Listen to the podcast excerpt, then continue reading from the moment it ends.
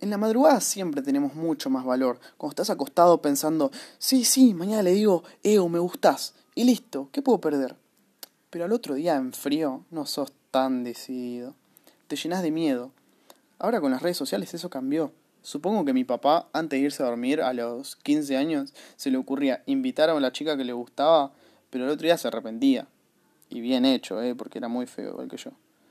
Nuestra generación cambió eso. Si se nos ocurre la enorme estupidez de decirle que nos gusta a la una de la mañana, porque acabo de imaginarme con ella escapando a Estados Unidos, felices y de novios, yendo a probar suerte y abrir un local de comida vegana y comprar todos los días ropa porque es más barata y linda, se lo digo, aunque sea a la una y media de la mañana, porque tengo WhatsApp.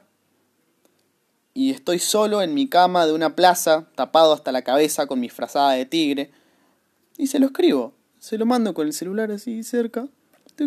Se lo mando por WhatsApp y enseguida lo bloqueo al celu y me hago el que me olvidé por completo del mensaje mientras veo la tele o hago otra cosa para simular que no me importa tanto su respuesta.